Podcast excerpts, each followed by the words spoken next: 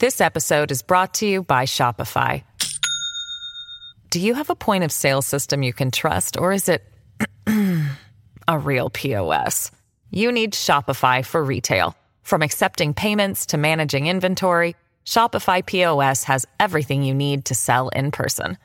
Go to shopify.com slash system, all lowercase, to take your retail business to the next level today. That's shopify.com slash system. All statements and opinions expressed by guests of the Adult in the Room podcast are strictly their own and do not necessarily reflect the beliefs or opinions of the host, producers, or advertisers. All interviews are presented in their most complete possible form in the interests of free speech. No statements should be interpreted as financial, legal, or medical advice. Listener and viewer discretion are strongly advised.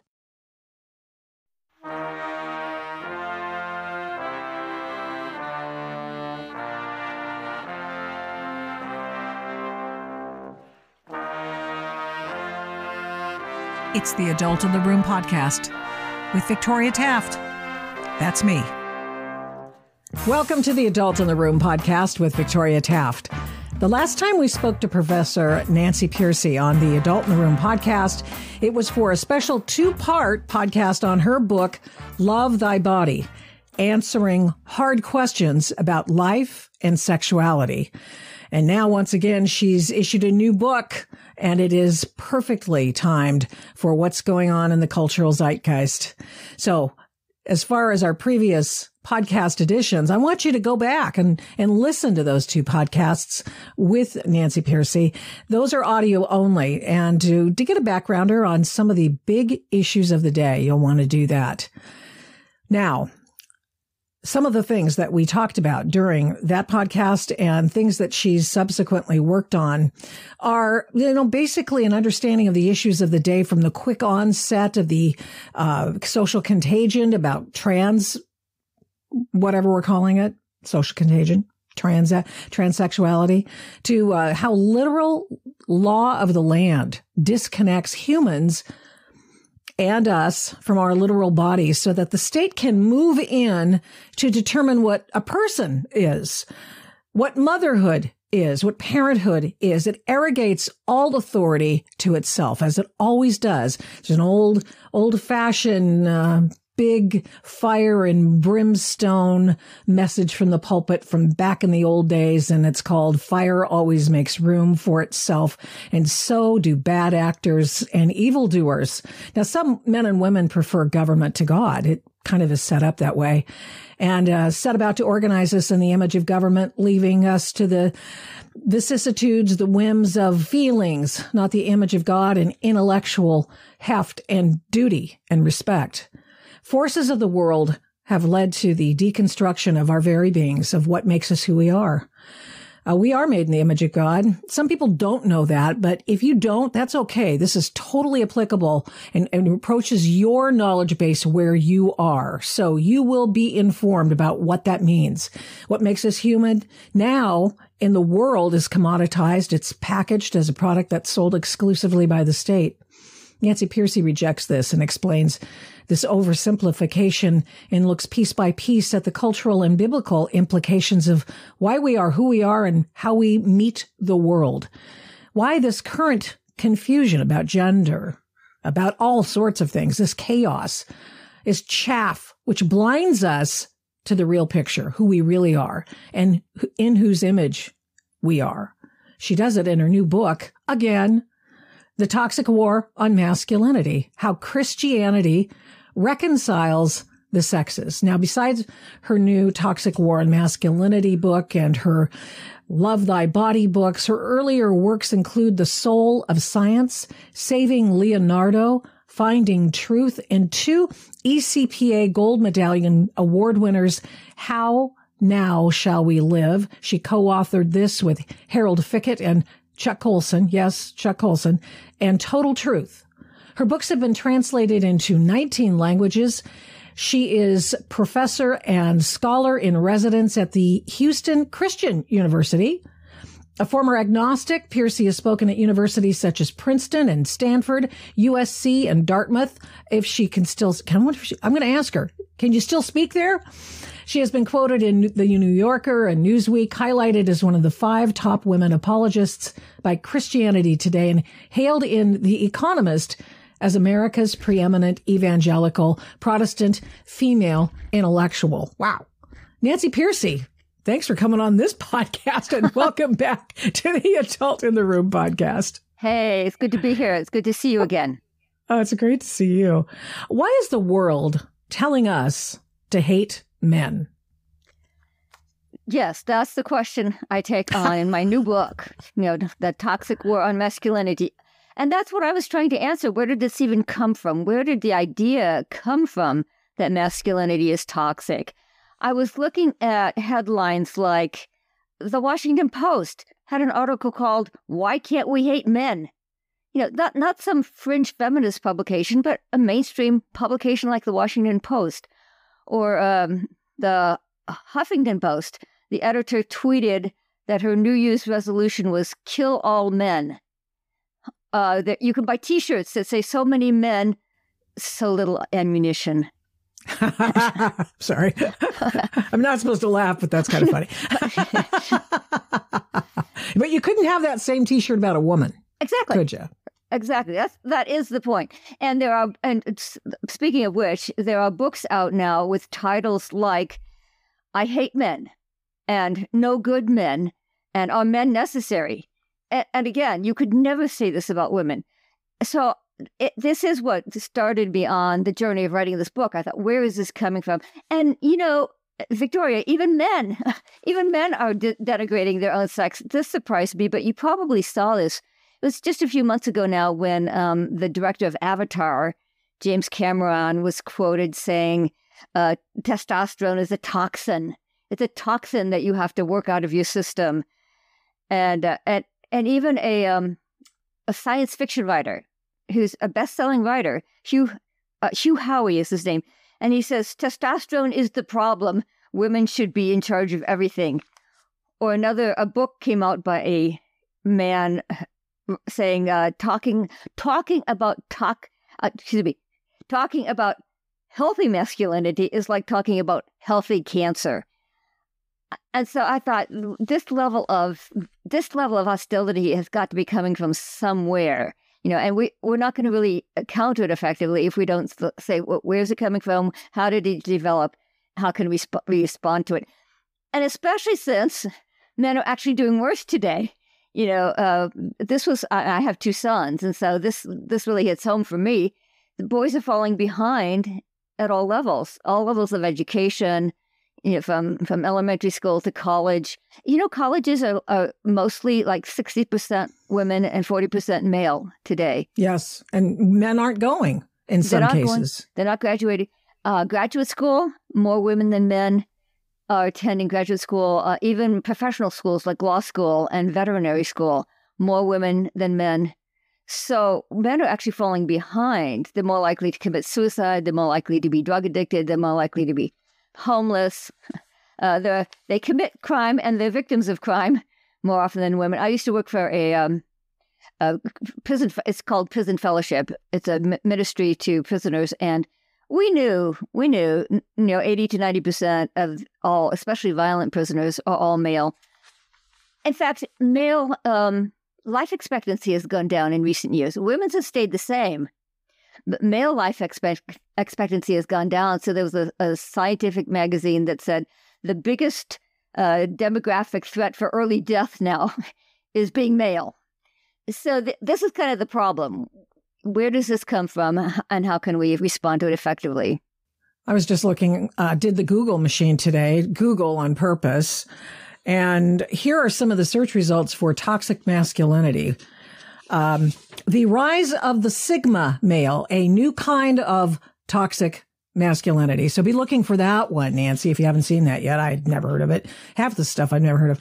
Uh, Bud Light fans backlash over Dil- Dylan Mulvaney shows toxic masculinity. So what does it mean when I recoil at that?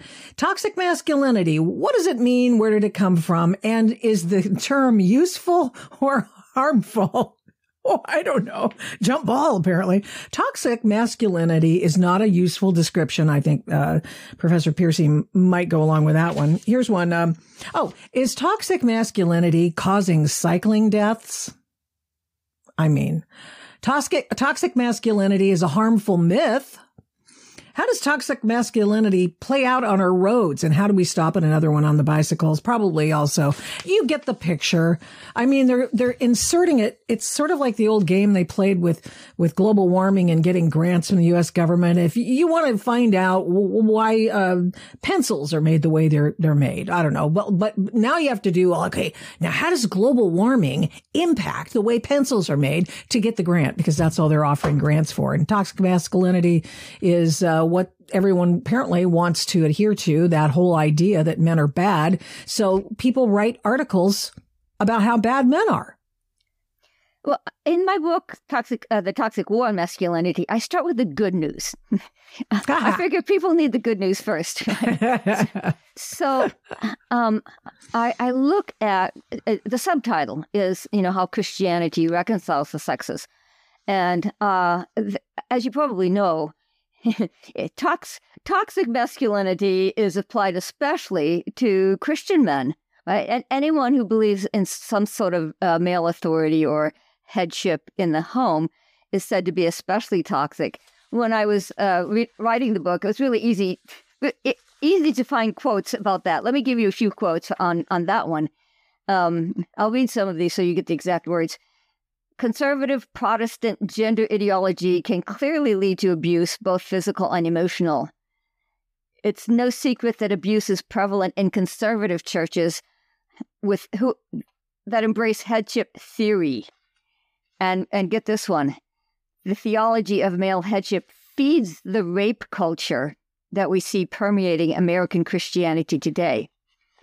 Uh, now, the problem with these accusations is they overlook the data from the social sciences, it turns out that sociologists have been looking at Christian men and Christian couples for the last few decades, partly because they, of these accusations. They've been saying, okay, well, where's the empirical evidence?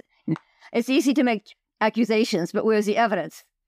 And in fact, studies have found, and this is the good news that I start with in my book studies have found that evangelical family men by that they mean, you know, men who are married and have kids, and who attend church regularly are actually the most loving husbands and the most engaged fathers of any group in America. So, compared to the average American family man, evangelical men uh, spend more, more time with their kids, uh, both in positive activities like reading with them or um, taking them to sports or being part of a church youth group, whatever but also in discipline, in setting bedtime, setting limits on screen time, and so on, uh, making sure they do their homework. So they're, they're the most engaged fathers of any group in America. They're the most loving husbands. And by the way, they do test the wives separately, which is important. Oh, okay. Mm-hmm. yeah, yeah. Because some women wouldn't talk openly if their husband was right next to them. So this yeah. is this is asking women, uh, surveying the women separately. And uh, the wives of evangelical men test out as the happiest with their husbands' expressions of love and affirmation and appreciation. Uh, evangelical couples are the le- least likely to divorce. And, and here's the real stunner they have the lowest level of domestic abuse and violence of any group in America. So it's just a big old fat lie. So even even most Christians don't know this right? Uh-huh. No, th- this is news. The, the trouble, Victoria, is this is all hidden away in the academic literature. This is one reason I write the book. It's mm. in the academic literature. Nobody's talking about it. So I went to the academic literature and pulled it out and said, guys, look at this. You can't really, do- you can't continue to badmouth Christians because they actually are testing out as the best. Let me give you a cool quote on this, by the way. So this is um, a sociologist who's considered one of the top or maybe even the top marriage researcher in America. His name is Brad Wilcox. He's at the University of Virginia, the founder of the Institute of Family Studies there. And when I see uh, leading sociologists, he's the kind of guy who gets published in the New York Times and the Washington Post and so on. And he said this in the New York Times, uh, and this is a direct quote. It turns out that the happiest of all wives in America are religious conservatives. By the way, the reason they talk about wives is, of course, because you know the the assumption is that religious conservatism leads to um, men who are overbearing patriarchs, you know, who are oppressive to their wives, who silence their wives, who are abusive, and so on. So they do test the wives. The happiest of all wives in America are religious conservatives. Fully 73% of wives who hold conservative gender values and attend religious services regularly with their husbands have high quality marriages.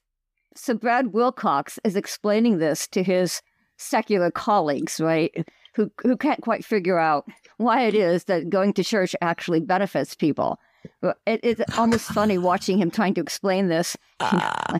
well, actually, um, I, I had a secular friend who said, who said, well, maybe it's self selection. Maybe it's not church that helps people. Maybe it's that good guys are attracted to church, which only begs the question well, then what is it about church that, that attracts good guys? but Bill Wilcox puts it this way he, sa- he says to his secular colleagues, uh, look, you need to cast aside your prejudices. These, these are his words. You need to cast aside your prejudices about religious conservatives and evangelicals in particular. He said, It's a church where you find a message to men that their family is important. It's not a product of evolution, it's not a social construct, it's something created by God. And you have an obligation to God for how you treat your wife and kids. Um, and at, at, church, you're going to find people who, who care about the same things you do. You're not going to find it at work. You're not going to find it in the sports stadium. Uh, you're not going to find it at the local tavern for sure. So it is in church where men actually get messages that they should focus on their family. And he says, uh, and listen to this, his final quote is this theologically conservative Protestant family men are consistently the most active and expressive fathers and the most emotionally engaged husbands. So this is the bottom line. This is a, this is like I said from from from the social sciences. This is not somebody just trying to puff up their own group. This is actually rigorous data, you know, from the social, from the scientific evidence. So it's amazing that he got this published in the New York Times. Right. But what he's saying, uh, of course, they're interviewing the wives, especially, right? Because supposedly traditional, uh, uh, especially religious marriages, are, are said to be oppressive to women. Sure. And so that's why he, he phrases it in terms of, well, actually, the women are testing out as the, the the happiest wives in America. So wow. not even Christians know this information. It's it's amazing. This information is is is hidden away in the academic literature. Sociologists and psychologists are writing articles on this and doing studies, but it's not getting out into the general public. And that's one reason I wanted to write this book is to help people realize actually Christians are doing very well in this area and that Christianity does have the resources to address toxic behavior in men when it does appear we and we should be confident about bringing it into the public square because it's been it has rigorous empirical testing behind it. Well, I think that the left has glommed on. Don't think I know that the left has glommed on to religious beliefs as as uh, something negative, and which that comes from duh.com. But I noticed it especially recently as I was working on a piece for PJ Media about the um, Supreme Court and how they've attacked the Supreme, they, the left, have attacked the Supreme Court justices. And I went back into the Ruth sent us, um, Twitter timeline. I went back over a year and I kept seeing referred to this, this phenomenon, Christo fascism. They kept calling religious beliefs practiced by all, almost all of the uh, justices as Christo fascism, and especially Amy Coney Barrett because she's a woman and she and her husband belong to an organization that t- that uplifts marriages and helps people minister to those on the outside of their family unit, right? So, uh, and outside the church. And I just felt like, you know, this really is a battle of good and evil. And whether or not you believe in Christianity, whether or not you believe in the up the what upholds the United States of America in terms of values and and moral responsibility of its citizens. You can't deny that these guys hate. They really hate Christianity. Period. Let me let me explain where some of that misconception comes from. So, even in Christian circles, it is often said that Christians divorce at the same level as the rest of society. And when I was researching this, I found that this was one of the most widely quoted statistics by Christian leaders. Well, it turns out it's totally false, but there's a reason. There's a reason they have this misconception. They went, the researchers went back to the data, and they separated out Christian men who are actually actually committed, who actually attend church regularly, have an authentic uh, Christian convictions, phenomenal Christians. Be, nominal, my, I have to explain this to my students. They don't know the word nominal. nominal means in name only. Nom is Latin for name. So, in other words, these are guys who maybe hang around the edges of the Christian world, who've maybe uh, checked Baptist on a survey box because of their family background and their culture, but who don't really have a, a strong personal commitment. And what they found was stunning. It turns out that the differences between these two groups are striking. Nominal Christian men are the least engaged with their children. They're the least loving with their wives. Their wives report the lowest level of happiness. They are actually the most likely to divorce, more likely than secular men. And here's the real shocker they have the highest level of domestic violence, even higher than secular men. So, this is why the statistics are so skewed. If you simply do a study of Christian men, say, you know, or, or even evangelical Christian men, you put these two groups together, you're going to get the wrong outcome. The statistics will be will be misinterpreted. So this is why there's such a, a difference of uh, you know, the, the public presentation of Christianity. Why we're missing the data is because they're not making this careful selection. If they focus just on truly committed Christian men, they test out the best. But if they focus on nominal Christian men, they test out the worst. So this is one of the most surprising findings. And I would say one of the things we need to be aware of, uh, it, uh, say in the Christian world, like uh, you, you, mentioned, uh, Barrett, this is what Christian churches need to pay attention to: is that you know these nominal Christians are messing up our reputation. but we need to re- we need to reach out to them because what they're doing is they're taking religious language like the husband is the head of the home uh, headship and submission but they're infusing secular definitions of dominance and entitlement into those biblical terms and not understanding the biblical meaning of those terms. You know when you talk about the uh, role of women, for example, in the early church in your book, Love Thy Body, and how incredibly liberating Christianity was for that group of people and how it um, held them up and uh, gave them worth as it did with children. This is one of your tenets that, that people really do not understand about the church in general. So to get a message of um, a family, uh, devotion, respect, mutual respect, I suppose is not exactly something that you would be surprised to find in church. exactly. And I want to go back to how you started this program when you talked about be, being made in God's image. You know, the other side of it is that even even people who don't necessarily have a church background are made in God's image. There was a um that again another sociological study uh, by a guy who's a uh, sociologist, not a Christian, uh, but he's he's a very prominent sociologist, so he gets invited to speak all around the world. And he said he came up with two questions, which he asks young men, uh, you know, from Australia to Ecuador to India. He says, uh, f- first of all, he asks them, "What does it mean to be a good man?" You know, if you are at a funeral and in the eulogy they say he was a good man, what does that mean? And he said, all around the world, people know what that means. The men have no problem answering um, and I'm going to give you again a direct quote honor, duty, integrity, sacrifice, do the right thing, stand up for the little guy. kind of like that one. Stand up for the little guy, be a provider, be a protector, be generous, give to others. And he, he says to them, Where did you learn that? And they would say, Well, it's everywhere. It's in the air we breathe. And if they were in the West, they would say, It's part of our Judeo Christian heritage. So then he would follow up with a second question and he'd say, okay, what if I say to you, man up, be a real man? And they'd say, oh, no, that's completely different. That means, and I'm using their words again, be tough, strong, never show weakness, win at all costs, suck it up, play through pain, be competitive, get rich, get laid. In other words, some of the things that we do associate with toxic versions of masculinity. Uh, and what, what I conclude from that is that men around the world, they're made in God's image. And so they do know what it means to be a good man. Um, but they're feeling the cultural pressure to be the real man. In other words, some of the more negative traits of, of masculinity are embedded in a lot of our cultural messages. That you know, the secular script for masculinity often does have those kind of uh, more, much more negative or harmful views of, of masculinity. And so this, this, I, I put this right at the front of my book because this kind of disarmed people.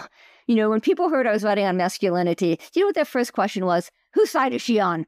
You know, just immediately, whose side is she on? You know, is she some raving feminist who's who's male bashing, or is she some reactionary conservative who's going to defend men at all costs? And by putting this survey at the beginning, I could show them, look, we're, no, we're not going to have to wholesale either attack or defend. We're going to defend the good man because men are made in God's image, and around the world, they do have an understanding of what it means to be the good man. In fact, let me give you another study. This was by an anthropologist.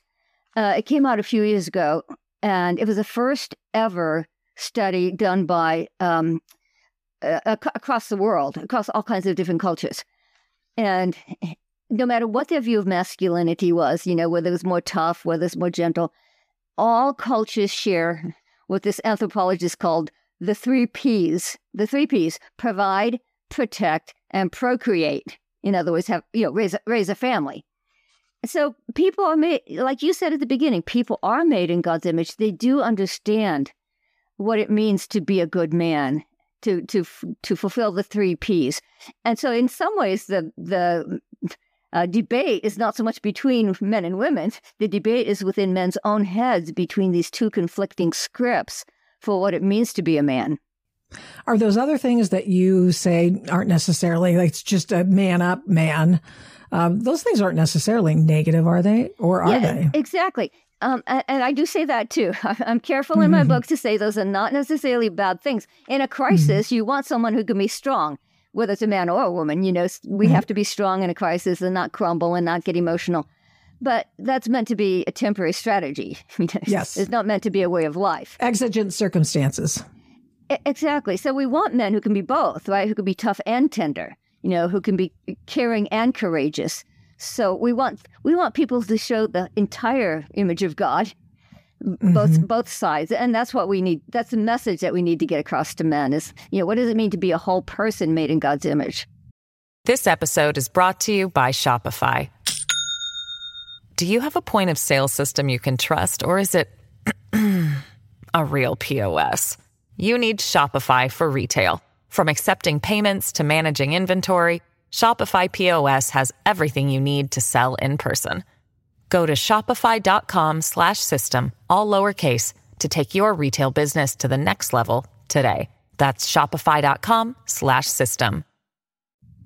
You know, the you, you, talk about the the shooter at a um, California nightclub, and you talk about that person being a man and then the heroism displayed by men in that same place and how this differentiates between sinful, bad man, uh, uh, poison, and what makes men best and uh, the, the you know brings out the best in a person. Yes, it was such an interesting opening story because it was a shooter at a nightclub, and so he was a, sh- a shooter who, in, in, in essence, represented all all the negative qualities that we associate with the word toxic. Um, and and then a young man, a college age student, who helped um, evacuate many of the people in the nightclub, lead them to safety. And I said, you know, here's the two versions of masculinity. The American Psychological Association put out a guideline recently, um, right before my book came out, on how to deal with masculinity, you know, with, with male clients. You know, psych, it's American Psychological Association, so it's addressing psychologists, and it, and it treated masculinity, what it called traditional masculinity, it treated as purely negative, purely toxic, something that was harmful. I thought that was a horrible, it was a horrible yes. set of guidelines because it was purely Treat your negative. patients this way. Yes. Treat them it, as if they're really ill.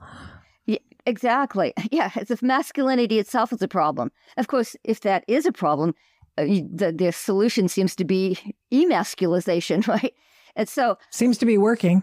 And, and they paid no attention to the fact that it also takes masculine strength and courage to stand against the shooters, you know, to stand against the people who are committing violence. That's just as much a part of the picture of masculinity. And they were giving a completely one-sided view. And that that coming from the APA, you know, that was extremely harmful, I think. Even Jordan Peterson really took them to task for that for those guidelines and they backtracked by the way. They had such negative uh, feedback that they had to backtrack and say well we didn't exactly mean it that way but they did. Of course they did. yes they did. Of course they did. Well they're trying to deconstruct what masculine what men are and why is that? Well i think it here's here's my take on that american culture has has two streams you know like like the uh, like that sociologist found uh, American culture in particular does have the Judeo Christian heritage going back to the beginning, where masculinity was defined in more biblical terms.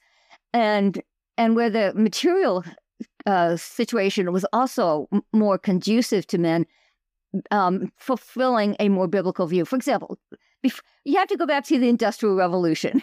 You know, for, for, to really understand this, you have to go back a bit in history and see, you know, where these ideas come from.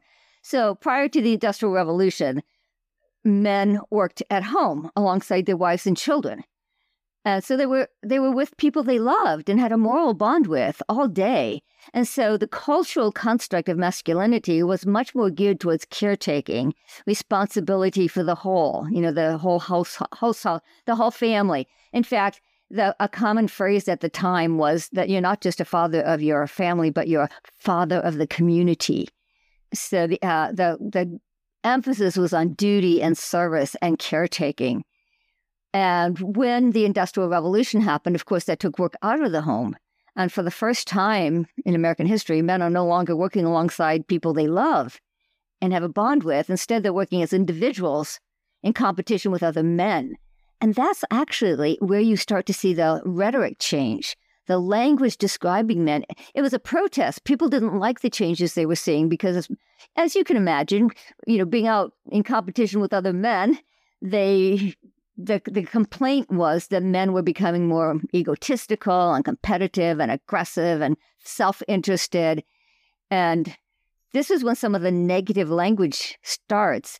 It, and it becomes even worse as the as the public square becomes secularized, right? As uh, with the Industrial Revolution, there also develops a large public square, business and industry and factories and banks and academia, and people began to say that the public square should be value free. It should be run by scientific principles, which they interpreted as value free, uh, and and therefore secular. Well, as again, men are working in that more secularized arena. The biblical moral guidelines, you know, they, they don't pay as much attention to, they're not as committed to. And so a secular script for masculinity also develops. So the more negative terms that we, you know, that we hear so often today, the origin were both both in the industrial revolution and in the secularizing of society so that secular views became dominant let, let me give you just one um, uh, turning point. This this was an important one: the rise of Darwinian evolution. So Darwin's theory said, right, you are basically a beast at heart. You know, our essential nature is not the image of God. Our essential nature is that we're animals in the struggle for survival. And so secular, uh, so, so, so Darwinian thinkers actually began to say well, the men that we have today are the men who won out in the struggle for existence. And so they will be the men who are rugged, ruthless, brutal, and even predatory. and this like barbarian, savage, this kind of language entered into our vocabulary in our descriptions of men. Um, instead of instead of asking men to live up to their spiritual and moral ideals, the idea was you you find your true identity living down to the animal nature. You know, the civilization is just a thin veneer, you know, over the beast within. So the secular definition of masculinity became much more negative after the rise of Darwinian theory. Um, and by the way, uh, here in America, um, the person who did the most to popularize Darwinism was was a sociologist named Herbert Spencer. And and Herbert Spencer said, "Well, how do how do women get along with such brutal men?" And he said, "Well, they had to develop the ability to please, the ability to please." And then he added, "It would also help if they learned how to hide their distress at such poor treatment." so that's that's the message of evolution. Men are brutal beasts, and women need to hide their resentment at being so poorly treated. So, so these kind of ideas entered into the secular mainstream, and, and understanding where it came from can give us a better idea of how we can respond. So true. I mean, we should reaffirm those places where men find out what is really required of them and discard those that don't. I mean, that is just sounds like it's smart, right? Yeah, I kind of um through the through the book, I kind of take that that early um, study, the one that said what's the good man and what's the real man. I kind of use that throughout the book and say, well, where does the good man ideas come from, and how can we enforce those, and you know, how, how can we help men, you know, connect with their own inner sense of what it means to be a good man, and how do we help them to recognize the quote unquote real man, which is more the the secular script for masculinity. You know, how, how can we help them to see where that's coming from and how they can choose not to fulfill the secular definition in, in order to you know to to be more to be more oh, i keep coming back to your words. I love the way you started this program the image of god you know so they can uh, fulfill the image of god well, and then uh, I suppose the Darwinian aspect of it, uh, vis-a-vis the image of God, is the survival of the fittest, right? So that's where we get that's where we get that sort of the clubbing over the heads of whatever, you know. Ah, I'm gonna go get stuff. I'm gonna kill things and break stuff and whatever. I suppose that's what that was alluding to in some form or fashion by the Darwinians. Yeah, and um, another thing I wanted to understand was why why the um, message of connected with feminism has gotten so negative. You know, like we started out with some examples of of quotes from feminists saying, you know, um, feminists saying that no good men, you know, kill all men, and so on. Where did that come from? Well, that came from the uh, the 19th century when, uh, as I mentioned, after the Industrial Revolution, when men were no longer in the home, um, the the the language began to change. And part of that is because men's behavior was growing worse. In other words, um, especially young men. young men were coming in from the countryside. They were being separated from the traditional authority structures, accountability structures like family and church and village. They were coming into the cities and falling prey to drinking, gambling, prostitution, fighting, gangs easier life. Yeah, urban, ur, well, urban life. Yeah. Mm-hmm. Um, in fact, here's here's a fact. Sometimes it's easier if you have a single fact to hang your hat on. In 1830, Americans drank three times as much as they do today. Oh, really? So, so, drinking was actually a big problem. There's a reason there was a temperance there movement. was a temperance yeah, yes, that's right. I think so I've heard you say that before. In, yes. in response to this, there was, in fact, the 19th century had a whole host of, of, of reform movements. It's, it's, it's um, best known for the, the, the era of reform movements because reform movements uh, began to address drinking, gambling, fighting, prostitution, sex trafficking, and so on.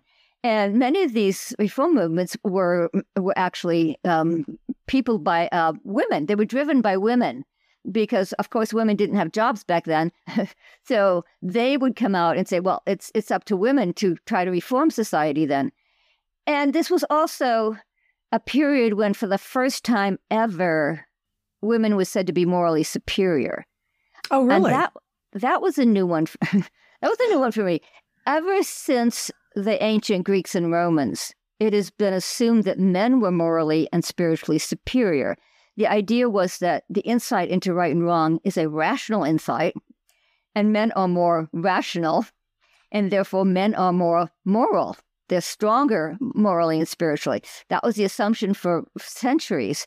In fact, the word virtue, did you know what the root of the word virtue is? V I R vir means man in Latin. Does like, it? Like the word virile? Think of the word oh, virile. sure. Yeah. Okay. So- yes. I so love the- that. The root of the word virtue actually it, it had connotations of manly strength and honor.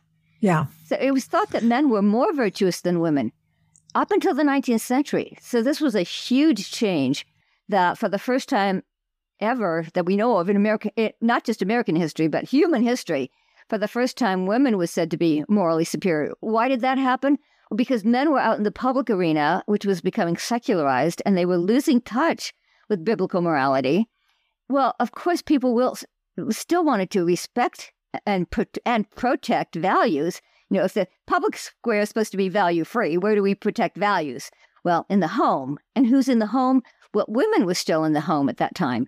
And so values got connected more with women, and women were said to be the moral guardians of society. This was totally new. This had never happened before.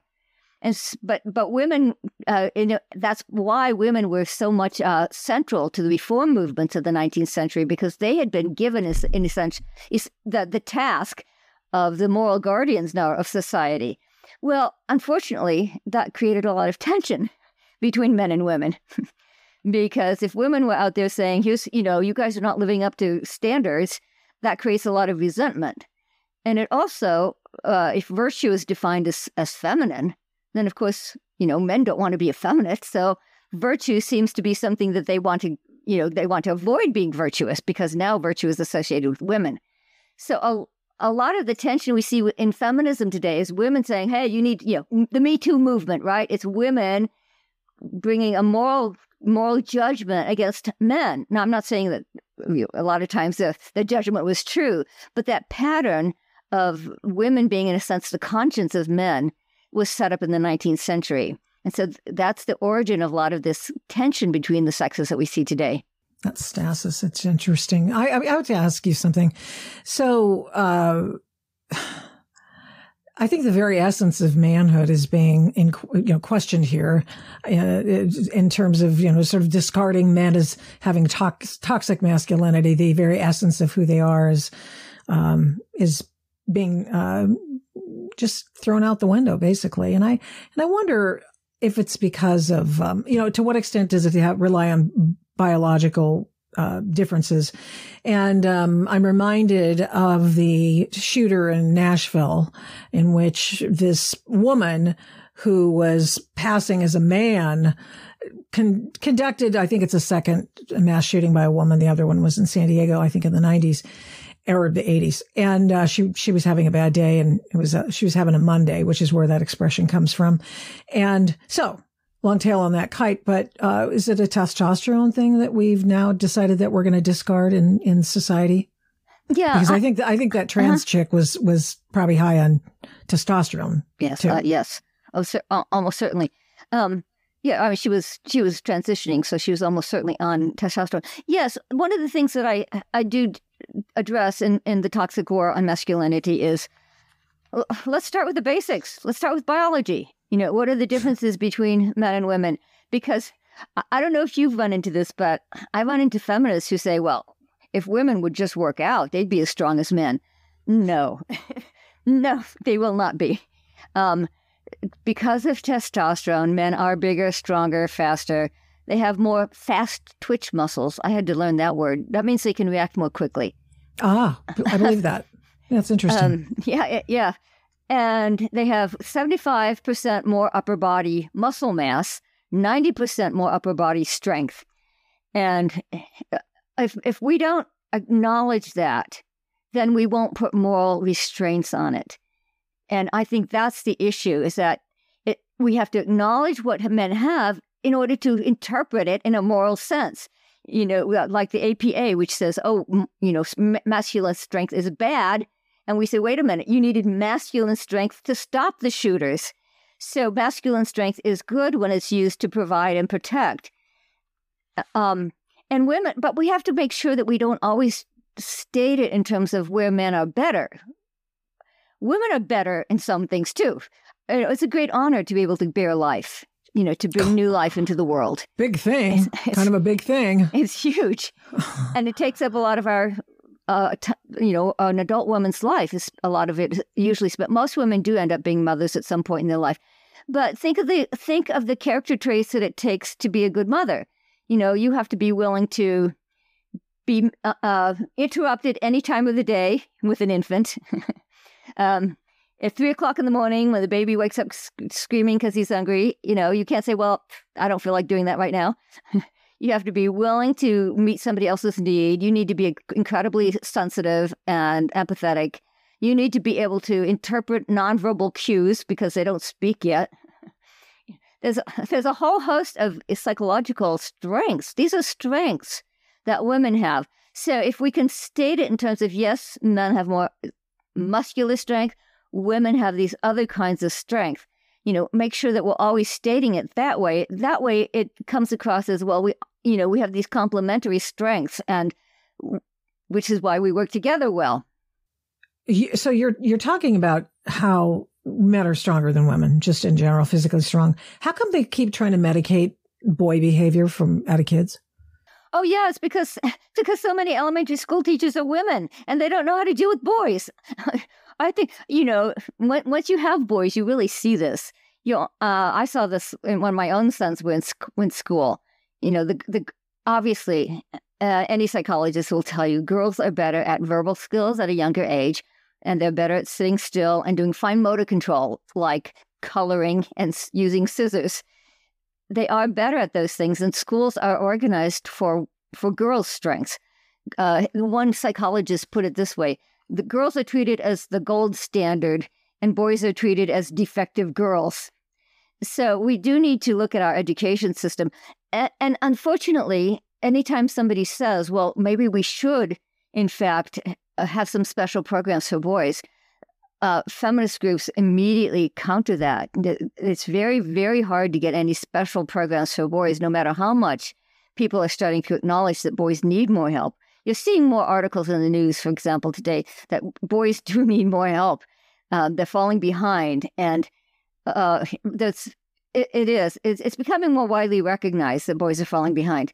But anytime you try to get a special program geared towards boys, uh, there's incredible opposition and, in one sense you can understand that women were not even allowed to attend university until the mid 20th century. A lot of our major universities didn't accept women until the mid 20th century. That's pretty recent. so there have been uh, there's been an incredible amount of money poured into programs for girls and trying to encourage girls, and that that all that money, time, and effort is paying off. But now we need to shift and say, well, but our boys are falling behind, and that's not good for either of them because if girls are getting ahead, let, us let's, let's let's take uh, educate uh, college for example. If it's 60 40, 60% female and 40% male, who are those women going to pair up with for marriage? The, you know, they're not going to find people who have common interests and common educational attainment as themselves. So that's not good for women either. So it's in our own interest to help men get ahead and, and not, not fall behind the way they currently are. There are places now where if you're single and childless, women now make more, th- more than men in many of the major cities. Women make more, you know, they earn more than that. That pay gap is gone. the pay gap, you know, the pay gap starts when you're a mother. It's not a male female thing, it's a mother thing. Once you have kids, most women do want to cut back on their on their paid employment outside the home because they want to they want to be mothers. They, they they want to be engaged with their kids. They they want to have close relationships with their kids. So the pay gap always was more of a mother gap than a female male female gap. And now, in fact, single childless women in major cities are earning out out earning males in the same position. You know, single and childless. We're trying to we're trying to uh, stamp out males um, you know, testosterone's gone down 10 to 40% in young men. We've got obesity, which suppresses testosterone. We've got uh, marijuana use on a daily basis. I imagine that uh, porn is not helping. There are all kinds of social ills that have befallen the male, uh, the male portion of the, the species. And this is all not helping, helping, um, men be the best men they can be and testosterone levels reducing is a frightening thing. It is, isn't it? Um, and when men suffer, women suffer. You know, our, our fates are connected to one another. And that's what I keep trying to get across to, to uh, I have to tell you, um, even teaching in a Christian college, I have I found that this book is is controversial uh, because my female students are mostly identify as feminists, and if I say anything positive about men, they they get triggered. They immediately get triggered. If I if I say something is you know like well men are strong, well women are strong too. yes, they are. They are. Um, I can't say anything positive about men without my female students getting triggered. And then the other side of it is, um, so my, my, male students feel beaten down and um, demeaned and defeated. So I announced to my class that I was writing a book on masculinity, and one of my male students shot back immediately. What masculinity? It's been beaten out of us. oh, this is this is what I'm up against in, in this in writing this book. Uh, Victoria, I had to rewrite chapter one multiple times because I had to get over that barrier. I had to get over the barrier of people on both sides thinking, you know, this book is this book is going to be polemical. It's going to take sides. Well, yeah, it's polemical, but it's for a biblical view. it's not on either side of the culture war so much. I had to almost plead with my readers to be objective. You know, you know Christianity says you know, Christianity says we are of, we're in the world, but not of the world. You know, we're supposed to be able to handle these things objectively. And so, um, I, I it, it, was fascinating to, uh, uh, both in my, um, in my classroom, but also I, I always send my book out to expert reviewers, you know, to, to get their feedback.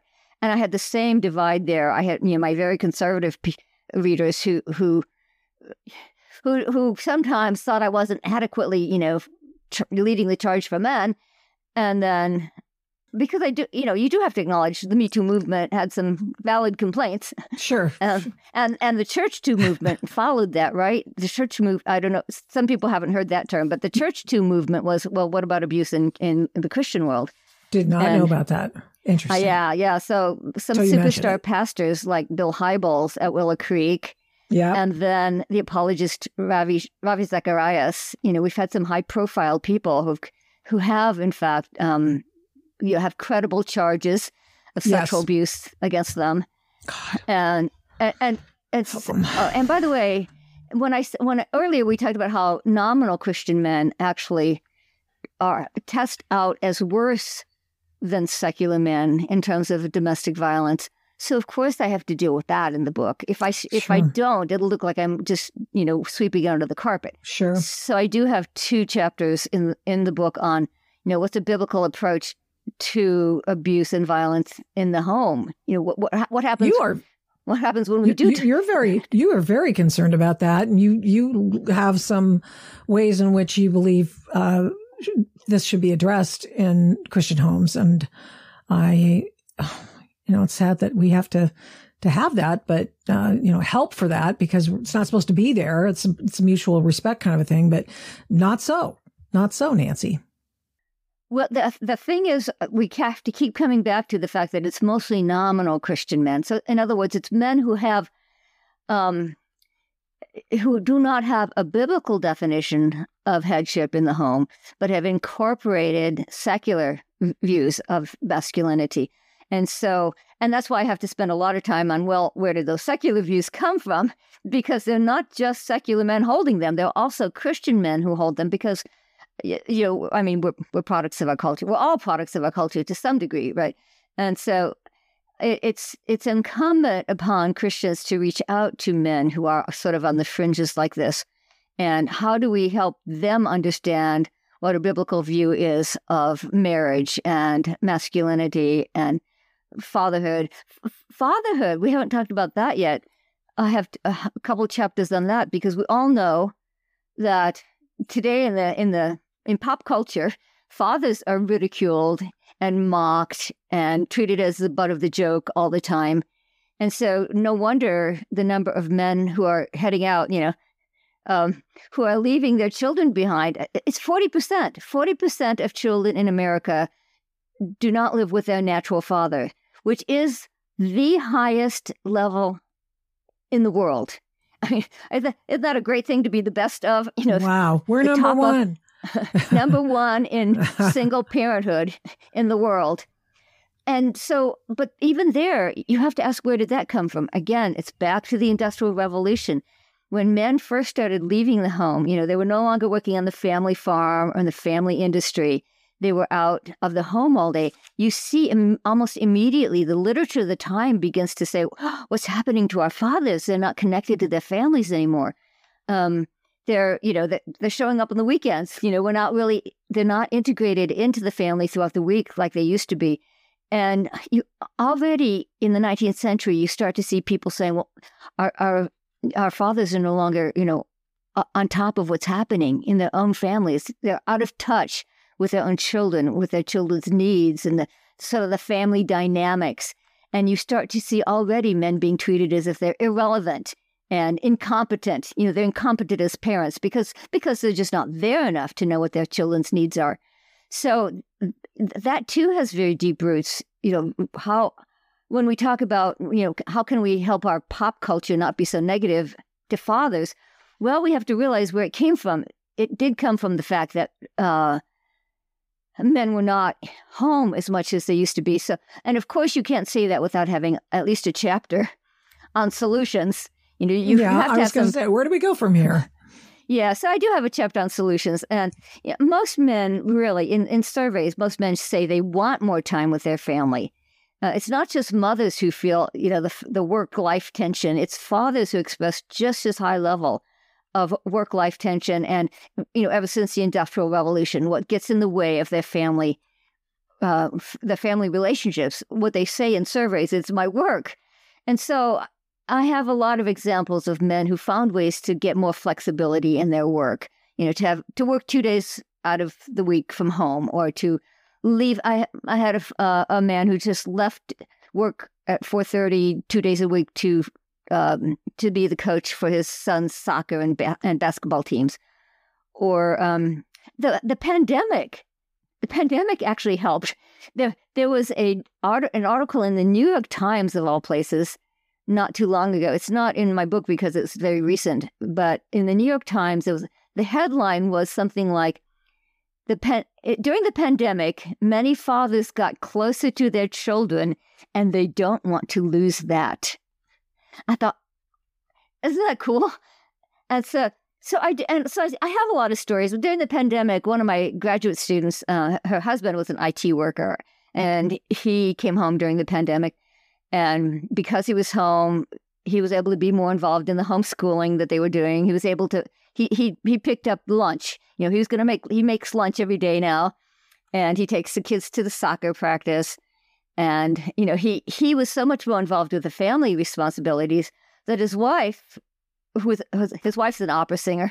I, I had a student who was an opera singer. so his, his wife was able to start a, a, a voice studio. And so the whole family's benefiting, benefiting from the added income.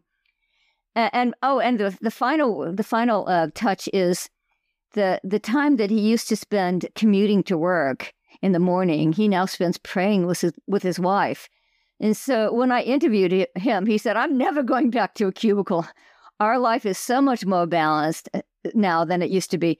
So in, I do have a whole chapter giving stories like that because uh, right now it's more of an anecdotal level, you know, just giving people ideas. Uh, what, what could you maybe do in your circumstance to maybe f- have a little bit of flexibility? Surveys of millennials say uh, they they want more balance. You know, they would prefer if they could, you know, if both parents could work part time and be home part time. You know, share a job, um, sh- share the the bread winning role, so that the fathers could have more time with their kids. Unfortunately, the workplace is not really geared toward that, but that's what most people actually aspire to, according to the um, surveys. Isn't that interesting? We have Janet Yellen, who's the Treasury Secretary and uh, former, uh, you know, the, the Fed chair and all that stuff. She's uh, been there at the top of the heap for so long and encourages women to have abortions so they can get right back out there into the in the workplace. And you've got people who are very concerned about the fact that uh, commercial office space is uh, going wanting. Why? Because people are back home because of the pandemic, and uh, so as not to allow that to the demise of that part of the economy. My guess is they're so in love with telling people what to do now, they being the government and all different bureaucracies, that I don't doubt for one second they, they would try to demand people go back to the office because, um, because they don't want that part of the economy to crash. Everything else is crashing. Some, some workplaces are demanding it, but, um, workers are demanding the opposite. Mm-hmm. There was one study it, that did, I did get into my book. It came out before it was published. Um, 65% of men said that they wanted to be able to keep at least part time work from home still, at least part of their job. Uh, they wanted to keep it. 65% of men said they wanted to work at least part time from home. And this was the interesting part. It said the way was led by college educated fathers. I'm not sure what that means, but you know, what significance that has, but they found that it was especially among those who were better educated who wanted time, uh, more time at home with their kids. So I, I thought that the pandemic, I mean, it had a lot of bad. There's, it's good to find at least one silver lining. the, the one silver lining is that a lot of families did find that they were they were closer to, after the pandemic when, um, you know, if they adapted well to teaching their kids at home and working from home, um, m- many of them found that the trade off was that the family relationships were stronger. You talk about um, Janet Yellen. Have you seen? There's a new book by uh, Mary Harrington uh, called "Feminism Against Progress," and she's she was a former left leftist, very liberal, and uh, she had her. It was her first baby that changed her. Said, "Once I had a baby, I realized, wait a minute, uh, relationships matter. You know, can, uh, there's no relationship closer than a baby that's growing inside your own body. And then even after it's born, you know, it's it's totally dependent on you for you know for for nursing, for its, all of its nourishment. It makes you rethink the whole st- story of you know, uh, sort of the social contract theory of we're all just autonomous selves running around in a state of nature. No, we're not. you know, we relationships are intrinsic to who we are. We're not intrinsically autonomous, independent selves. We are embedded in relationships, and most importantly, you know, the family relationships. And that's intrinsic to our identity. Lives are not modular, lives are relational. You, you can't just plug and play and one person comes in and then you plug them into that part and and uh, hope to have a fully functioning family. You just can't do it that way. Nancy Pearcey once again shows us how, shows us what the issues are and how to get through it. And we really appreciate it. The book, of course, is The Toxic War on Masculinity. And Professor Nancy Pearcey, just always pleasure to spend some time with you to learn a little bit more about our human family. Appreciate it. Thanks. Thanks for having me. I appreciate it. How can people get in contact with you? Oh, I am now in the process of, of uh, creating a new website. So nancypearcey.com. Oh. Uh, you can still go to the old one, but we're updating it with bells and whistles. um, and of course, you know, you can buy the book on um, Amazon, christianbook.com, whatever your favorite book site is. Uh, it's, it's available at all bookstores. Thanks for listening to this episode of the Adult in the Room podcast. To keep the programs you like to listen to, please rate this podcast with a fantastic five stars on your Apple Podcast app every time you listen. And give me a great review. Plus, of course, subscribe to the podcast. It makes a difference with the big tech algorithm and the big tech oligarchs, and it makes us easier to find. Please get in touch with me on all the big tech stuff. Yeah, we're still there. Using the names Victoria Taft or the Adult in the Room podcast on MeWe, Parler, Minds, Facebook, Twitter, and Instagram. Thanks to 1A Cast for imaging, editing, and production. The fantastic song is Gospel by the March 4th Band of Portland, Oregon. Music for Antifa versus Mike Strickland is Ride or Die by Raps by RC. The Adult in the Room podcast is also a production of Flamingo Road Studios. Remember, head up, heart out, and strive to be the adult in the room. Till next time, mischief managed. Rise up, rise